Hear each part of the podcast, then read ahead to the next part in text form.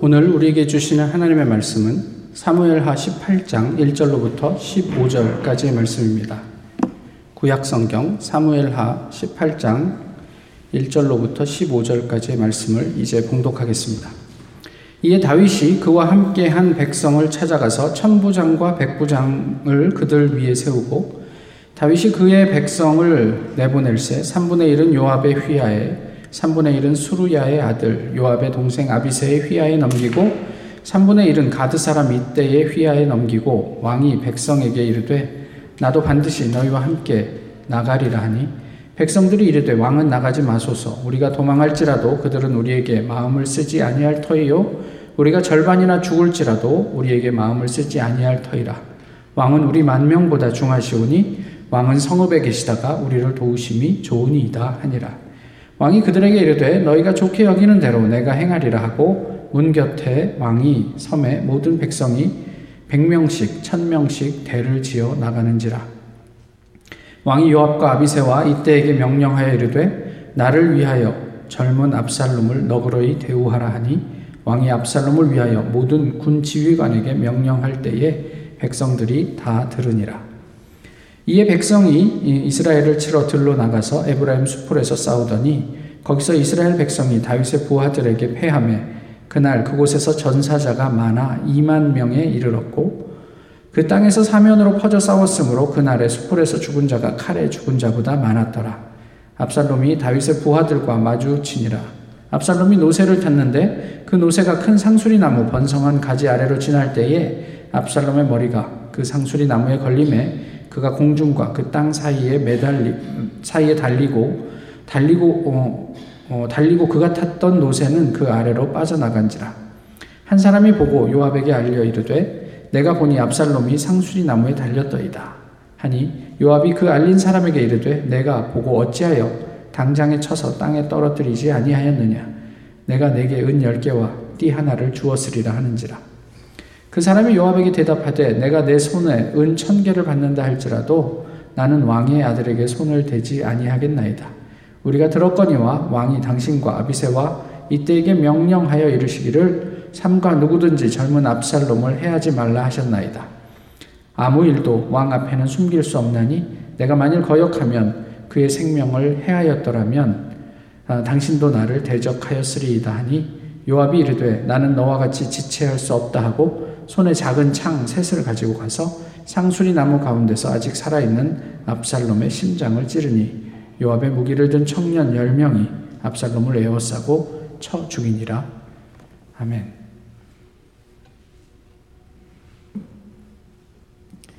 예, 쳐 죽이니라. 아멘 하는 게 좀, 예, 오늘 본문이 좀 그렇네요. 2002년 3월 15일 경기도 하남시에서 한 여대생이 시신으로 발견됩니다. 당시 이화여대 법학과 4학년에 재학 중인 어, 학생이었습니다.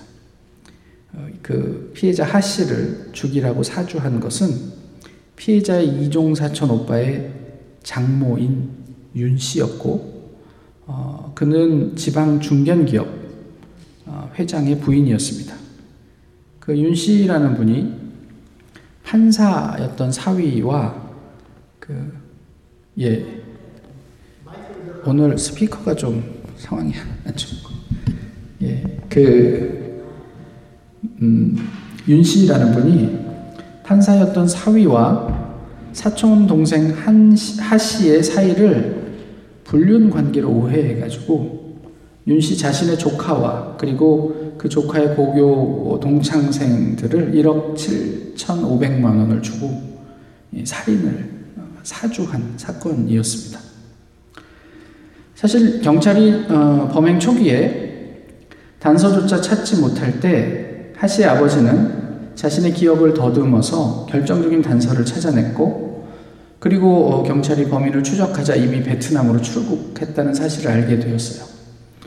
2002년 월드컵 열기로 한국은 한창인 그때 사랑하는 딸을 잃은 아버지는 범인을 찾기 위해 베트남으로 출국합니다. 한인들을 중심으로 수소문해 봤지만 어디서도 이 범인의 흔적을 찾을 수 없었고 한인들 사이에서는 아마 베트남에 이제 국경을 두고 있는 주변 국가로 밀입국 하지 않았겠느냐라는 그런 어떤 가능성들을 이야기했습니다. 그래서 아버지는 그 주변에 있는 캄보디아, 라오스, 또 중국에까지 이 딸 아이와 관련된 전단을 들고 돌아다니기 시작합니다. 아, 심지어 범인들에게 현상금을 걸기도 했는데요. 사실 외국으로 출국해버린 범인을 잡는데 한국 경찰이 할 수 있는 역할이 그렇게 많지 않더라고요. 경찰을 도, 경찰의 도움을 받기 어려운 상황 속에서 자신의 사비를 털어서 딸을 죽인 범인을 찾아보겠다고 여러 나라를 전전하는 아버지의 심정을 한번 상상을 해 보십시오. 어, 찾았을까요? 범인을 예, 찾았으니까 조금 전에 말씀드렸던 사건의 전모가 드러났죠. 어, 이건 굉장히 기적적인 일이지만 어쨌든 어, 그 아버지의 노력의 결과로 범인들을 찾게 되었고 그래서 어쨌든 그 사건의 전모가 드러나게 되었습니다. 마음 아프지만 산 사람은 살아야 하니까 이미 죽은 딸은 이제 그만 잊으라 라고 주변에서 쉽게 이야기할 수 있을까요? 어, 범인들이 어디에 숨어 있을 줄 알고 베트남, 캄보디아, 라오스, 심지어 중국에까지, 중국 동부에까지 가서 그렇게 한인들 사회를 중심으로 어, 자신의 딸에 대한 전단지를 돌리면서 그렇게 따, 딸을 죽인 범인을 어, 찾아 나설 수 있을까요? 하지만 말씀드렸던 것처럼 이것이 아버지의 마음이었습니다. 오늘 본문에서 아들을 잃은 다윗의 마음은 어떠했겠습니까? 단장이라고 하죠.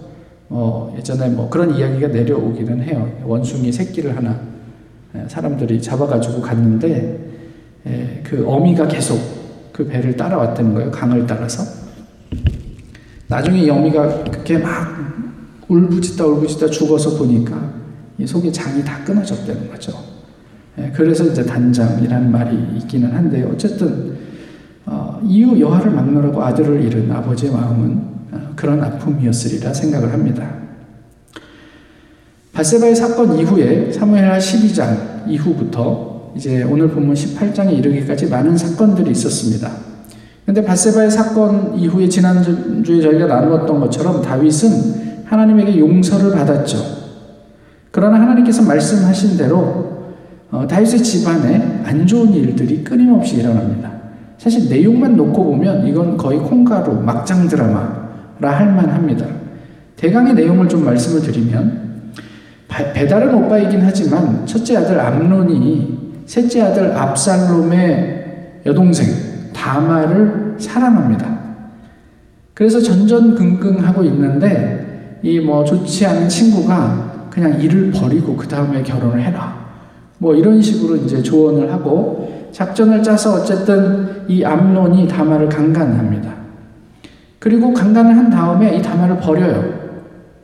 예, 다말이 이야기하기를 이것은 나를 강간한 것보다 더 큰 범죄다. 이렇게 이야기하지만 암론의 마음은 이미 닫혀버립니다. 이 일로 인해 다말의 친오빠였던 압살롬은 2년을 기다려서 기회를 봐서 이 암론을 어, 죽여버립니다. 그 2년을 압살롬은 어떤 마음으로 살았을까요? 오로지 암론을 죽일 기회만 보고 있었을, 있지 않았을까요? 그 압살롬의 마음이 지옥 아니고 무엇이라 할 수 있겠습니까? 그런데 어쨌든 자기의 형인 암론을 죽이고 나서 압살롬은 예루살렘에 더 이상 거할 수가 없었어요. 그리고 도피합니다. 그 도피 생활이 그 술에서 3년 동안 이어져요. 그런데 요압은요, 지금에서 다윗을 보좌하고 있잖아요. 다윗의 마음을 잘 아는 사람이에요. 요압이 중재를 해서 압살롬이 다시 다윗에게로 돌아옵니다. 그렇지만 다윗은 압살롬을 만나지 않아요. 그렇게 또 2년이 흘러갑니다. 우여곡절 끝에 압살롬이 다윗을 만났지만 다윗이 그렇게 반겨하는 것 같지 않아요. 그리고 아버지랑 뭐 별로 그, 그간에 어, 어그러졌던 관계를 회복 했다는 어떤 그런, 그런 내용들이 성경에는 기록되어 있지 않습니다. 그때부터 압살롬은 반역을 꾀합니다. 그리고 4년 동안 준비하죠. 성경에 뭐라고 나와 있냐면 이스라엘 백성들이 다윗에게 재판을 받으러 올 때마다 압살롬이 그 사람들을 가로채요. 그래서 그 사람들에게 좋게 이야기를 해줍니다. 그러면서 이스라엘 백성들의 마음을 얻었다. 성경은 그렇게 이야기를 하고 있어요. 이제 때가 되었어요. 압살롬이 아버지에게 그럴듯한 신앙적인 이유로 헤브론에 좀 다녀와야 되겠습니다. 그리고 헤브론에 가서 어 이제 군사를 일으키죠. 압살롬의 반역 소식을 들은 다윗은 어 바로 예루살렘 성을 포기하고 떠날 준비를 합니다. 사실 생각해 보면 다윗이 군사가 없었던 것도 아니에요. 뭐 압살롬과 이게 전쟁을 벌이려고 했다면 뭐 한 번 정도, 두 번 정도 얼마든지 저항할 수 있는 상황이었음에도 불구하고 그는 쉽게 공을 포기하고 떠나갑니다. 그런 부분이 좀 이상하기도 합니다. 그런데 또 떠나가면서 아이의 궁에서 떠나온 게 아니라 자기 부인들한테는 어, 궁을 지켜라. 그리고 부인들을 남겨두고 떠난단 말이에요.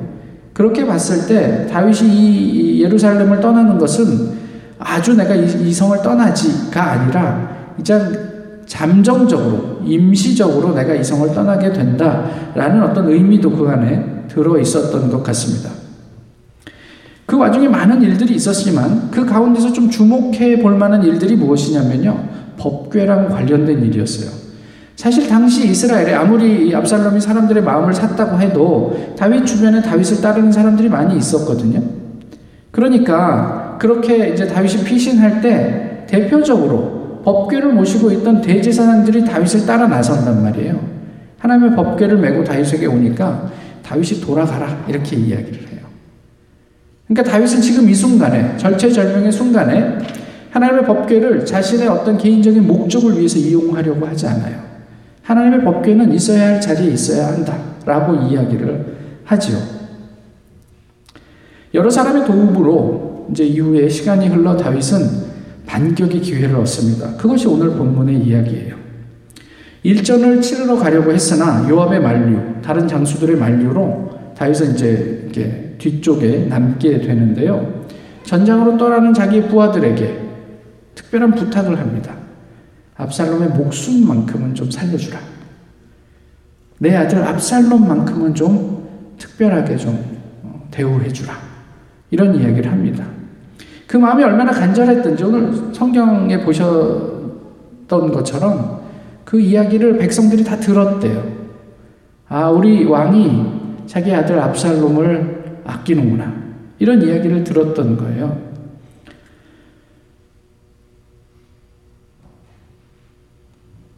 그러나 안타깝게도 요압은 그 명령을 거역합니다. 어, 이 정도만 해도 조금 전에 말씀드렸던 것처럼 다윗의 입장에서는 아버지로서 첫째 아들 잃었죠. 셋째 아들 잃었죠. 그 다음에 딸도 잃었죠. 결과적으로 잃어버리는 거죠. 어, 뭐, 집안이 그냥 풍비박산 나는 거예요. 또 그 와중에, 어, 압살롬은 어떻게 합니까? 궁에 남겨둔 자기 아버지의 부인과 왕궁 지붕에서 모든 사람들이 보는 데서 동침하지 않습니다.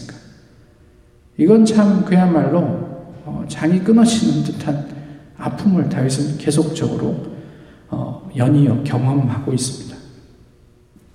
긴 이야기를 짧은 시간에 요약하는 것이 쉽지는 않지만 그래도 이 이야기에서 나오는 인물, 주요 인물들이 세 명이 있어요. 첫 번째는 다윗이고 두 번째는 압살롬이고 세 번째는 요압이란 말이에요. 이 사람들의 어떤 이야기들을 통해서 성경이 우리에게 말씀하시는 바가 무엇인지 이런 것들을 좀 고민해 보았으면 좋겠습니다. 먼저 다윗을 보시죠. 다윗은 암논이 다마를 강간했을 때 경로했다.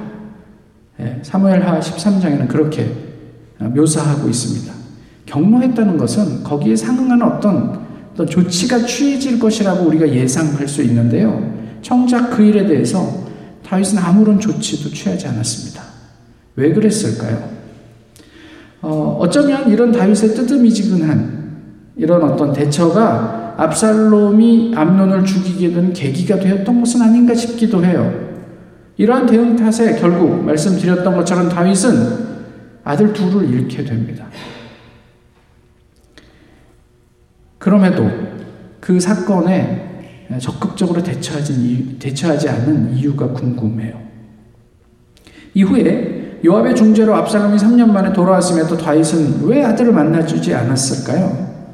2년 만에 만났어도 관계를 회복하지 못한 것, 그것은 어, 압살롬이 아, 내가 아버지를 반역하고 왕이 되어야 하겠다라는 빌미를 준 것은 또 아닐까요? 그것도 궁금합니다. 그런데 더욱이 잘 이해되지 않는 것이 압살롬을 향한 다윗의 마음이에요. 사실 이렇게 보면 다윗이 압살롬을 되게 이그노어한 것처럼 보이는데 성경 곳곳에서 다윗은 압살롬에 대해서 뭐라고 표현하냐면 13장에는 다윗 왕의 마음이 압살롬을 향하여 간절했다 이렇게 이야기를 하고요. 14장에서는 뭐라고 얘기하냐면 스루야의 아들 요압이 왕의 마음이 압살롬에게로 향하는 줄을 알았다 이렇게 이야기를 해요. 그러니까 다윗이 그런 태도를 보이는 것과는 별개로 실제로 주변 사람들이 목격하는 다윗의 모습은 압살롬 때문에 전전긍긍하는 거예요. 압살롬을 향한 그 마음이 아버지로서 이렇게 사랑이 아닐 수 없는 거예요.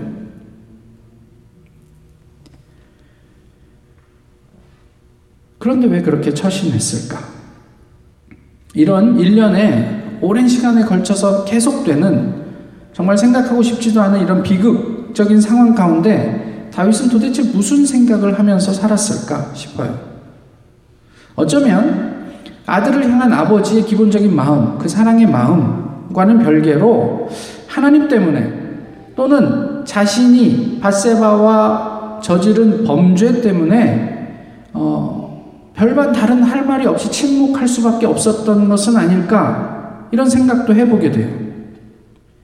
하나님께서 선언하셨던 말씀하셨던 그 범죄 때문에 자기가 져야 되는 그 모든 책임을 어, 내가 이렇게 이런 식으로 감당해야 하는 것은 아닐까 그런 마음이 다윗에게 있었던 것은 아닐까 싶기도 해요. 이것은 압살롬의 반역으로 다윗이 예루살렘을 떠날 때도 잘 드러나요. 어, 아까 말씀드렸던 것처럼 밥, 법궤를 다윗이 예루살렘으로 돌려보내잖아요. 사실 다윗에게 있어서는 이 법궤가 자기의 정통성을 이게, 이게 보장해준 어떤 장치예요. 옥새 같은 거죠. 하나님의 괴가 나와 함께 있다. 이게 하나님께서 나를 지지하는 어떤 그런 상징이다. 이렇게 이야기할 수 있는데 보낸단 말이에요. 그러면서 그가 무엇이라고 이야기를 하냐면 15장에 보시면 괴를 성읍으로 도로 메어 가라. 만일 내가 여호와 앞에서 은혜를 입으면 도로 나를 인도하사 내게 그 괴와 그 계신 데를 보이시리라. 하나님의 뜻이라면 내가 다시 이 자리로 돌아오게 될 것이다. 이렇게 얘기하는 거예요. 그 다음 절에 뭐라고 얘기하냐면 그러나 그가 이와 같이 말씀하시기를 내가 너를 기뻐하지 아니한다 하시면 종이 여기 있사오니 선이 여기시는 대로 내게 행하시옵소서 하리라. 만약에 하나님의 뜻이 아니라면 나는 다시 예루살렘으로 복귀하지 못할 거야. 그 다음에는 하나님께서 원하시는 대로 저를 처분하십시오 하면 나는 하나님 앞에 엎드릴 거야. 이렇게 이야기를 한 거예요. 나를 위해서 하나님의 괴를 이용하고 싶지 않아. 이게 사실 놀라운 고백인 거예요. 어쩌면 이 한마디에 다윗이 압살롬의 반역에도 불구하고 조용하게 예루살렘을 떠나는 이유가 담겨 있는지도 모르겠다 싶어요. 전적으로 자기의 모든 삶은 이제 하나님에게 달려 있다. 라는 고백을 하고 다윗은 예루살렘을 떠납니다. 반면 압살롬은요, 그 행동과 그의 계획 속에 하나님이 보이지 않아요. 굉장히 치밀한 계획을 짜고 오랜 시간 동안 그런데 그 속에 하나님이 드러나질 않아요.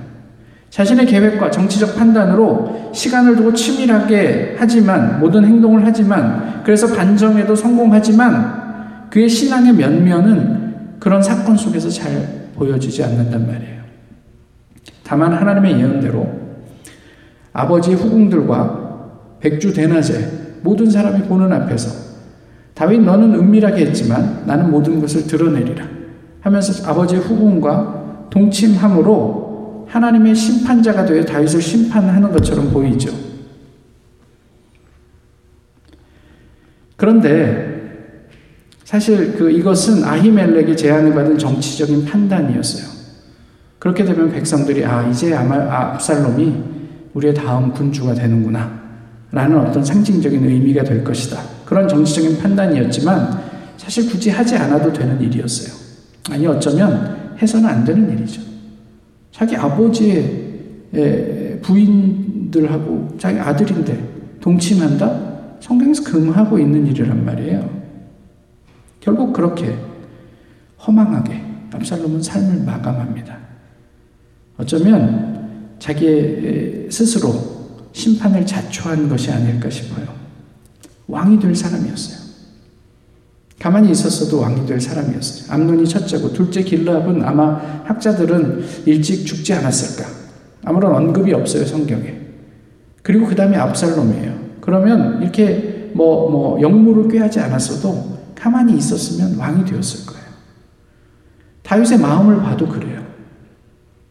그러나 아쉽게도 압살롬은 이렇게 자신의 삶을 마감합니다. 마지막으로 요압인데요. 요압은 다윗에 대한 충성, 충성심이 대단한 인물이었어요. 일례로 보면요. 그 사무엘하 12장에서 바세바 사건이 마무리되고 그 다음에 이제 그 라빠성을 함락시키러 출전하게 되는데 어, 요압이 이제 선두에 서서 그 성을 함락시키거든요. 그런데 다윗에게 무엇이라고 얘기했냐면 당신이 오셔서 이제 이 성을 함락하는 그것을 마무리하십시오 이렇게 얘기해요. 그러니까 왜 그래야 되냐?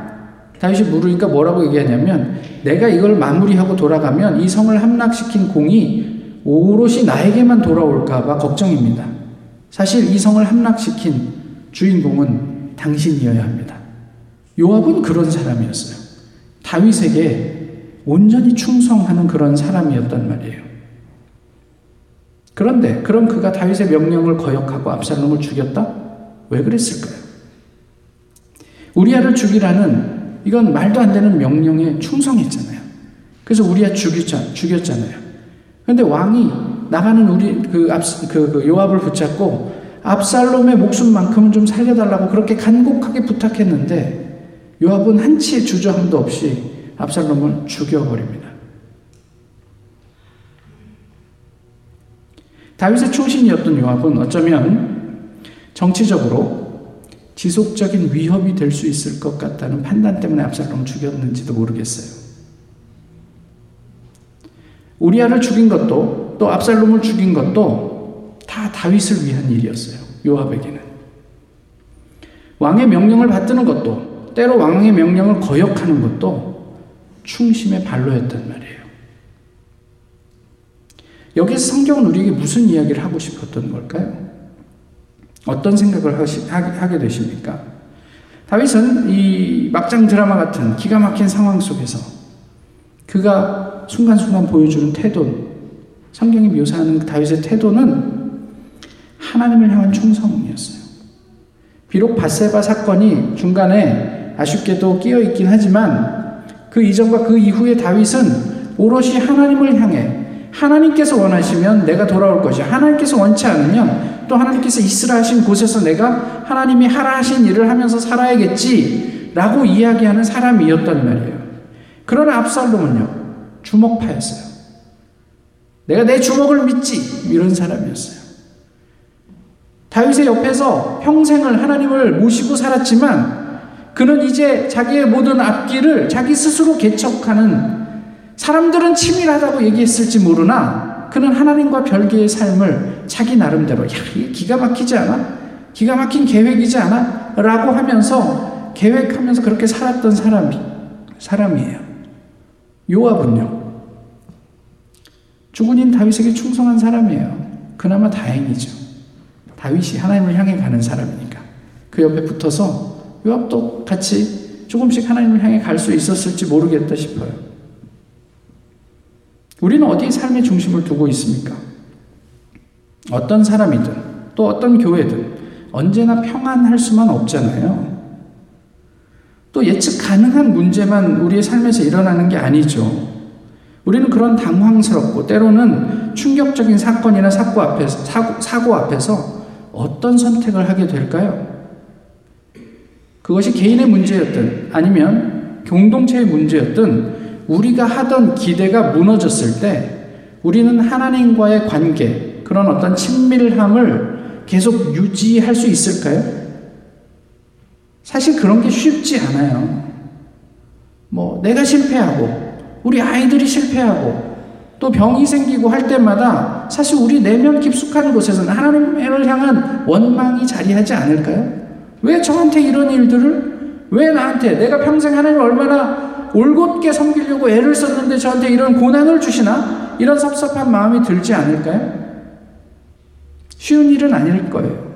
그런데 그때 그래서 혹시 우리는 압살롬처럼 하나님을 알지 못하는 사람들 그런 사람들과 다르지 않은 선택을 하고 있지는 않습니까? 창세기 등장하는 인물 가운데 대표적으로 두 명을 꼽으라면 저는 야곱과 요셉을 꼽고 싶어요. 근데 야곱은 어떤 사람이었습니까? 평생 자기가 원하는 것은 다 얻은 사람이에요. 네, 뭐 아내도 그렇고, 그 다음에 장자권도 그렇고, 자기가 원하는 것은 수단과 방법을 가리지 않고 모든 것을 취했고 사실은 거부가 되었던 사람이에요. 근데 그가 인생 말년에 바로 왕 앞에서 자기의 삶을 돌아보며 고백한 한마디는 뭡니까? 내가 험악한 세월을 살았습니다. 다 가졌어요. 그런데 그는 자기 삶을 스스로 내가 험악한 세월을 살았습니다. 지금 우리가 상상하고 내가 원하는 그 모든 것들을 다 성취하고 나서 우리가 말년에 가서 내가 너무 힘들게 인생을 살았다라고 고백한다면 이거 참 안타까운 일 아니에요? 근데 요셉은 어때요? 야곱에 비해서 고생을 뭐, 뭐 이만저만 한 게 아니에요. 그는 그 인생의 가장 중요한 시기에 자기가 가졌던 모든 것을 잃었습니다. 심지어는 형제들에게 노예, 형제들 때문에 자기가 노예가 되었어요. 채색 옷을 입고 어린 양을 받아주던 그런 막내에다가 갑자기 온 몸이 발가벗겨지고 노예로 끌려가서 애굽에서 노예 시장에서 이 사람 저 사람의 눈에 이렇게 이렇게, 이렇게 눈요기감이 되다가 노예로 팔렸던 사람이에요. 그런 쉽게 수용할 수 없는 그런 상황 속에서 그는 그의 삶을 추동하는 근원적인 힘이 하나님이었어요. 그의 삶이 그래서 하나님 때문에 더 좋아졌습니까? 아니요, 더 나락으로 빠져요. 감옥에 갇히게 되고 억울하게 옥생활을 하는데 그는 그 가운데서도 그 삶을 순응해서 살았다. 성경은 그렇게 보여주고 있어요. 그 삶을 수용하며 하나님과 함께 살았다. 야곱은요, 하나님을 다시 만나기까지 처음에 그, 그 도망치면서 베델에서 하나님을 만났을 때 고백이 아주 기가 막혀요. 근데 그 이후에 야곱의 삶 속에 하나님은 없어요. 다시 하나님을 만나게 된 게 언제냐면 야복 강가에서란 말이에요. 그렇게 만나게 되기까지 그는 하나님을 알지만 하나님과 무관하게 살았던 사람이에요. 요셉은요, 그런 극단의 어떤 그런 상황 속에서도 그 삶을 수용하고 하나님과 더불어 살았던 사람이다. 성경은 그렇게 이야기하는 것 같아요. 그가 죽을 때도 그의 소원이 무엇이었습니까? 내 시체를 가나안에 묻어달라. 이스라엘 백성에게 가나안은 영적인 고향이에요. 그는 죽을 때도 본향을 사모했어요. 그의 삶의 과정이 정말 거칠었다고 할지라도 그는 끝까지 하나님 안에서 평화를 누릴 수 있었던 사람이었다. 창세기는 그렇게 요셉의 삶을 묘사하는 것 같아요. 오늘 본문에서 압살롬이 꼭 야곱 같습니다. 치열하게 준비했고 성공도 했으나 그것이 죽음의 길인지는 몰랐어요. 다윗은 범죄 이후에 부모로서 정말 경험하고 싶지 않은 비참한 상황들을 계속 맞았지만 오늘 본문에 이르기까지 순간순간 그는 하나님의 은혜를 지속적으로 체험했습니다. 그가 하나님의 은혜 가운데 있을 수 있었던 것은 그가 하나님에게 모든 것을 걸었기 때문이기도 하단 말이에요. 33절 오늘 본문에서 무엇이라고 얘기합니까? 차라리 내가 너를 대신하여 죽었더라면 이게 부모의 마음이죠. 차라리 내가 너를 대신하여 죽었더라면 그런데 이거를 좀 다르게 보면 이 절규는 다윗 자신의 죄에 대한 고백이 아니었을까요? 내가 너를 내가 죽어야 하는데 네가 나를 대신해서 죽었구나. 내 죄 때문에 네가 나를 대신해서 죽었구나. 앞에서도 나누었지만 다윗은 책임을 회피하지 않았습니다. 절망할 수 있는 고통 그 속에서 하나님을 놓지 않았단 말이에요.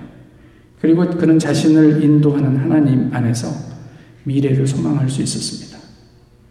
설령 하나님이 내가 원하는 대로 나를 회복시키지 않아도 내가 살 수 있는 길이 있을 거야. 하나님과 더불어. 이렇게 얘기를 하는 거예요. 헤르만 헤세가 이렇게 얘기를 했대요. 자기 운명을 짊어질 수 있는 용기를 가진 자만이 영웅이다. 그래서 다윗은 우리에게 지금 영웅으로 남아있는가 봅니다. 이후에 다윗은 하나님 앞에 이렇게 고백합니다. 사무엘하 22장의 말씀인데요. 내 삶의 모든 조각을 다 맡겨드렸더니 하나님께서 작품을 만들어 주셨다. 내 행위를 깨끗이 하자 내게 새 출발을 허락해 주셨다. 어, 진정 나는 하나님의 도에 늘 정신을 바짝 차렸고 하나님을 예사롭게 여기지 않았다. 매일 나는 그분이 일하시는 방식을 유심히 살피며 하나도 놓치지 않으려 애쓴다. 다시 시작하는 마음으로 길을 걷는 듯 한 걸음 한 걸음 신중히 내딛는다. 내 마음을 열어 보여드리자 하나님께서 내 인생 이야기를 다시 써주셨다. 다윗이 다윗이 다윗 될 수 있었던 비결이 잘 드러나는 찬양이 아닌가 싶어요. 나의 삶을 하나님께 다 맡겼더니 하나님께서 인도해 주셨다. 내가 한 범죄를 회개하고 내 행위를 깨끗이 하려고 하나님께 무릎 꿇자 새 출발을 허락해 주셨다. 하나님의 법을 정신을 바짝 차려서 거기에 집중을 했고 그분이 일하시는 방식을 어, 유심히 살폈다. 날마다 한 걸음 한 걸음 신중히 내딛고 내 마음을 다 열어드리자 하나님께서 내 인생 이야기를 다시 써주셨다. 이게 다윗이 마지막에 고백한 이야기예요. 다윗의 인생이 결코 쉽지 않았습니다. 그러나 야곱과는 다르게 하나님께서 내 인생 이야기를 다시 써주셨다. 이렇게 고백하더란 말이죠. 하나님 아버지의 마음이 우리를 이제껏 참아주셨습니다. 그 단장의 마음으로 예수 그리스도를 보내셨고 그 예수 그리스도의 마음이 우리에게 새로운 길을 열어주셨죠. 성령 하나님의 열심이 우리를 하나님에게 의리 있는 신실한 신앙인으로 살게 하실 것입니다. 어떤 삶을 살까요? 저희가 어떤 교회가 될까요? 단장의 마음으로 우리를 기다리시는 하나님을 기억하십시오. 단장의 마음으로 우리를 참아주시는 그 하나님을 잊지 않으셨으면 좋겠습니다. 하나님과 더불어 하나님의 귀한 공동체 또 우리의 귀한 신앙의 여정을 이루어 가실 수 있기를 소망합니다. 기도하겠습니다. 귀하신 주님 오늘도 주님 앞에 예배하게 하심을 감사합니다. 다윗의 삶을 통해 저희의 삶을 돌아봅니다. 저희가 어디에 서 있어야 할지, 하나님이 저에게 어떤 의미인지, 또 무엇이 진정 이 세상 가운데 또 우리의 영혼 가운데 우리가 누려야 할 평화인지 깊이 생각하게 하시고 주님 앞에 우리의 걸음을 바로 잡게 하옵소서. 예수 그리스도의 이름으로 기도하옵나이다. 아멘. 찬송가 8, 86장입니다.